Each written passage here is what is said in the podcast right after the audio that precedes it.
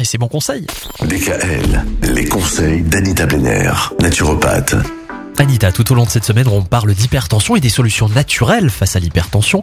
Je crois qu'il n'y a pas une semaine où on ne parle pas de plantes. Non, plantes, c'est la vie. Il y a toujours une plante qui permet d'aider quelque chose. Ah, complètement.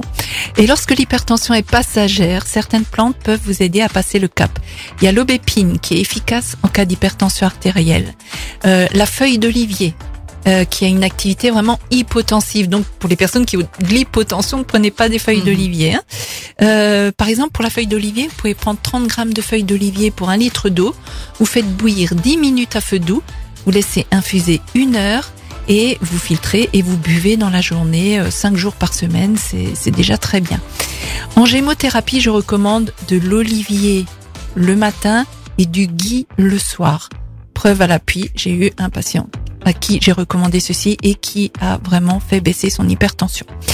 L'aubier du tilleul marche très bien également.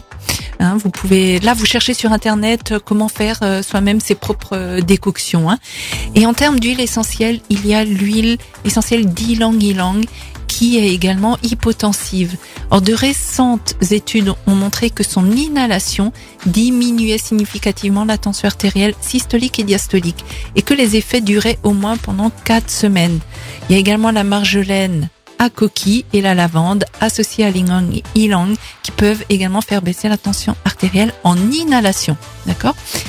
Et il y a une étude qui a été menée par des chercheurs israéliens qui a montré l'efficacité d'une pratique de relaxation sur la baisse de l'hypertension artérielle. Et les résultats sont surprenants.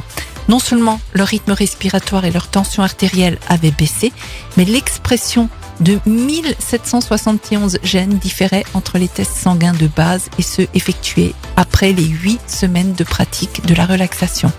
Donc c'est vraiment très important de penser à soi, de prendre du temps pour soi, de se détendre et surtout de se détendre à l'intérieur de soi.